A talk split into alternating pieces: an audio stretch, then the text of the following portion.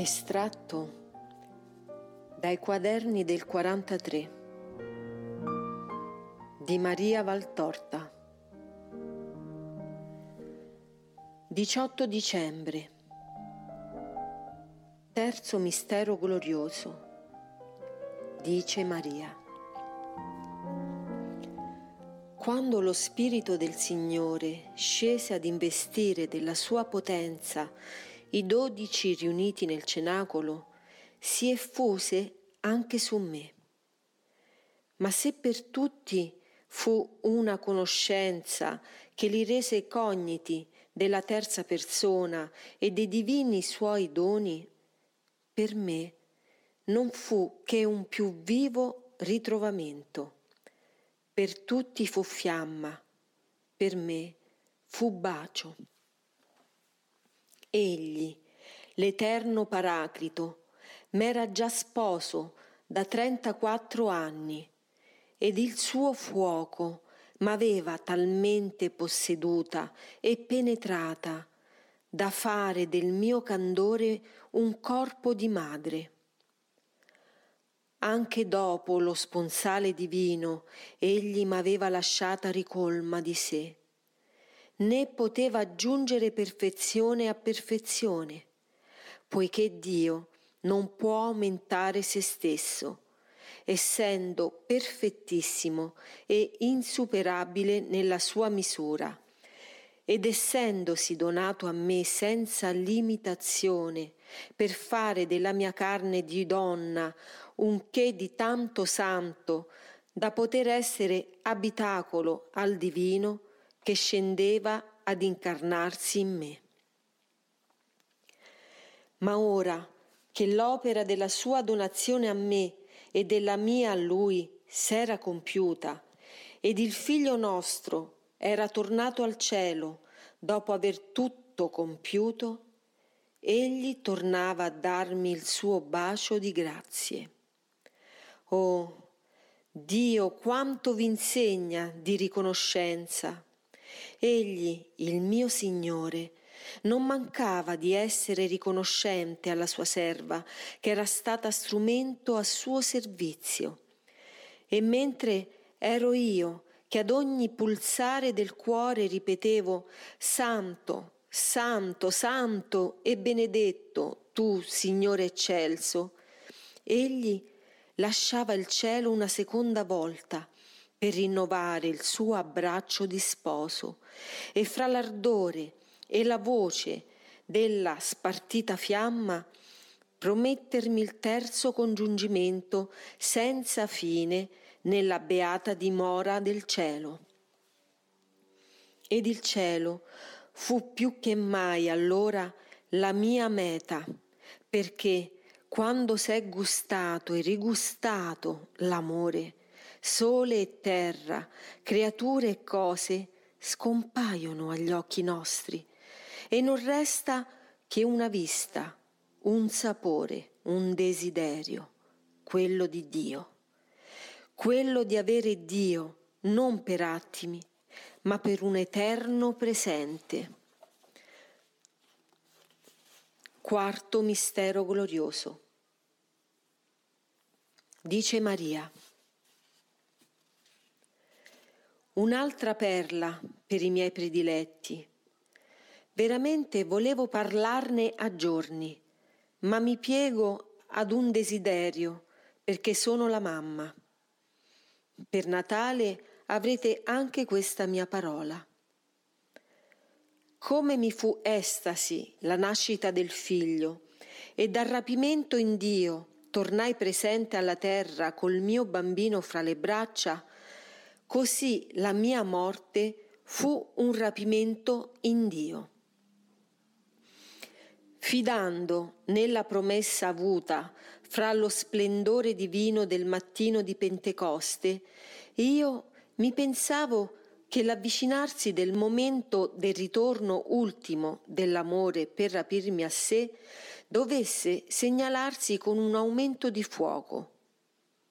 Ne feci errore io, per mio conto, più la vita passava, più aumentavo il desiderio di fondermi all'eterna carità. Mi vi spronava il desiderio del figlio mio e la persuasione che mai tanto avrei fatto per gli uomini come quando fossi stata orante per essi sui gradini del trono di Dio. E con moto sempre più acceso ed accelerato, con tutte le forze dell'anima gridavo Vieni, Signore, Gesù, vieni, vieni, eterno amore. L'Eucarestia, che era per me come rugiada data ad un fiore assetato, era vita. Ora non era più sufficiente all'incontenibile ansia del cuore. Non mi bastava più ricevere in me la mia divina creatura e portarla nelle sacre specie come l'avevo portata nella carne virginale. Tutta me stessa voleva il Dio uno e trino e non sotto i veli del mio Gesù, scelti a nascondere l'ineffabile mistero, ma quale era ed è e sarà nel centro del cielo. Lo stesso mio figlio, nei suoi trasporti eucaristici, mi ardeva con baci di desiderio infinito, e ogni volta che a me veniva con la potenza del suo amore, quasi svelleva l'anima mia nel primo impeto, e poi rimaneva con tenerezza infinita a chiamarmi mamma. Ed io lo sentivo ansioso di avermi con sé. Non desideravo più altro, neppure il desiderio di tutelare la Chiesa nascente era in me. Tutto annullato nel desiderio di possedere Dio per la persuasione di tutto potere quando si possiede Dio. Maria giunsi a questo totale amore. Tutto perda valore e ansia ai tuoi occhi mira solo a Dio. Quando sarai ricca di questa povertà di desiderio e che è immisurabile ricchezza, Dio si chinerà sul tuo spirito a baciarlo e tu ascenderai col tuo spirito al Padre, al Figlio, allo Spirito Santo per conoscerli ed amarli per la beata eternità e per possedere le loro ricchezze di grazie, di cui disporre per gli scopi e gli esseri che sono nel tuo pensiero. Non si è mai tanto attivi per i fratelli come quando non si è più tra i fratelli, ma siamo luci ricongiunte alla luce. L'avvicinarsi dell'amore eterno ebbe il segno che pensavo tutto perse luce e colore, voce e presenza, sotto al fulgore e alla voce che dai cieli aperti si abbassava su me per cogliere l'anima mia. Si dice Maria avrebbe giubilato d'essere assistita dal figlio suo, ma il mio dolce Gesù era ben presente col Padre quando l'amore mi dette al terzo bacio della vita quel bacio così talmente divino che in esso l'anima spirò, raccolta come goccia di rugiada bevuta dal sole dal centro di un giglio. Ed io, ascesi con il mio spirito sannante in mezzo ai miei tre, che adoravo e adoro come perla in un castone di fuoco, seguita dalla teoria degli spiriti angelici venuti al mio eterno Natale e attesa sulle soglie dei cieli dallo sposo terreno, dai re e dai patriarchi della mia stirpe, dai primi santi e dai primi martiri, e il cielo si chiuse sulla gioia di avere la sua regina, la cui carne, unica fra tutte le carni mortali, conosceva la beatitudine della glorificazione. Quinto mistero glorioso. Dice Maria, La mia umiltà non poteva farmi permettere di pensare a tanta gloria a me riservata in cielo. Nel mio pensiero era la certezza che la mia umana carne, fatta santa dall'avere portato il Dio, non avrebbe conosciuto la corruzione, poiché Dio è vita, e quando di sé satura un essere è come aroma preservatore da morte. Io non solo ero stata fusa con lui in casto e fecondo abbraccio, ma m'ero saturata nelle più riposte latebre dalle emanazioni della divinità nascoste nel mio seno e intenta a velarsi di carni mortali. Ma che la bontà dell'Eterno avesse riservato alla sua ancella il gaudio di risentire sulle membra il tocco della mano del figlio mio, il suo abbraccio, il suo bacio, e riudire con le mie orecchie la sua voce, vedere col mio occhio il suo volto, riprovare la gioia di carezzarlo. No, questo non pensavo mi fosse subito concesso, né lo desideravo. Mi bastava che queste beatitudini fossero concesse allo spirito mio e di questo sarebbe stata già piena la mia felicità di beata. Ma a testimonianza del suo pensiero creativo riguardo all'uomo, Dio mi volle in cielo con anima e corpo. Io sono la testimonianza certa di ciò che Dio aveva pensato e voluto per l'uomo, una vita innocente e ignara di colpe, un placido passaggio da questa vita alla vita completa in cui, come uno che passa la soglia di una casa per entrare in una reggia, l'essere completo sarebbe passato dal sole del terrestre paradiso al sole del paradiso celeste, aumentando la perfezione del suo io nella carne e nello spirito, della luce piena che è nei cieli. Davanti ai patriarchi, ai santi, davanti agli angeli ed ai martiri, Dio pose me, assunta alla gloria del cielo e disse,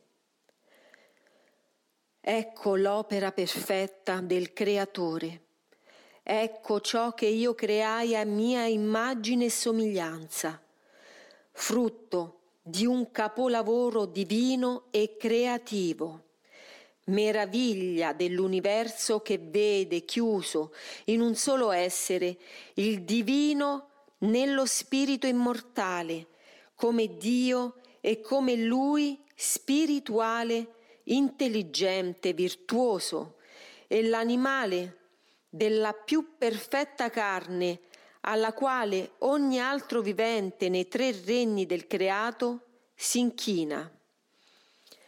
Ecco la testimonianza del mio amore per l'uomo per il quale creai l'organismo perfetto e la beata sorte di una eterna vita nel mio regno. Ecco la testimonianza del mio perdono per l'uomo, al quale, in forza di un trino amore, ho concesso riabilitazione agli occhi miei.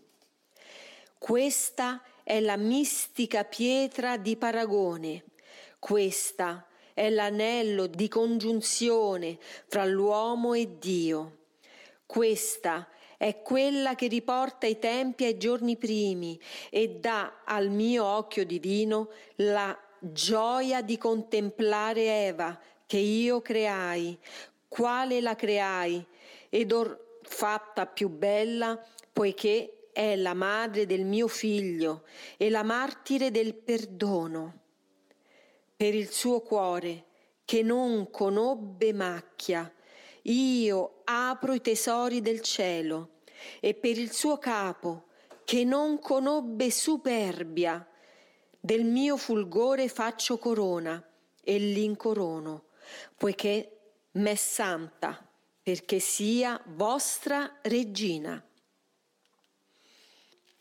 Maria, In cielo non sono lacrime, ma per il gioioso pianto che avrebbero avuto gli spiriti se essi fosse concesso il pianto, umore che stilla premuto da un'emozione, vi fu uno sfavillare di luci, un trascolorare di splendore in più vividi splendori, un ardere di incendi caritativi, in un più ardente fuoco, in un insuperato, indescrivibile sonar di armonie, alle quali si unì la voce del figlio mio in laude a Dio Padre e alla serva di Dio in eterno beata. Maria, era nel mio pensiero di finire questa mia illustrazione dei misteri del Santo mio Rosario, perché senza che tu te ne accorgessi, di tutti te ne parlai, e specie sui candidi del Gaudio e sui fulgidi della gloria, poiché per quelli porpuri non vi è che un unico nome, dolore, e sono tutti un unico dolore dopo il Natale. Ma voi che mi amate avete tante pene e capite che solo dimenticando la terra per il cielo esse, pene, divengono sopportabili al cuore vostro ed io vi svelo le luci del cielo. La mistica collana è compiuta, ve la dono per il Natale del figlio mio e con essa la mia benedizione e la mia carezza. Siate buoni e amatemi. Io sono con voi.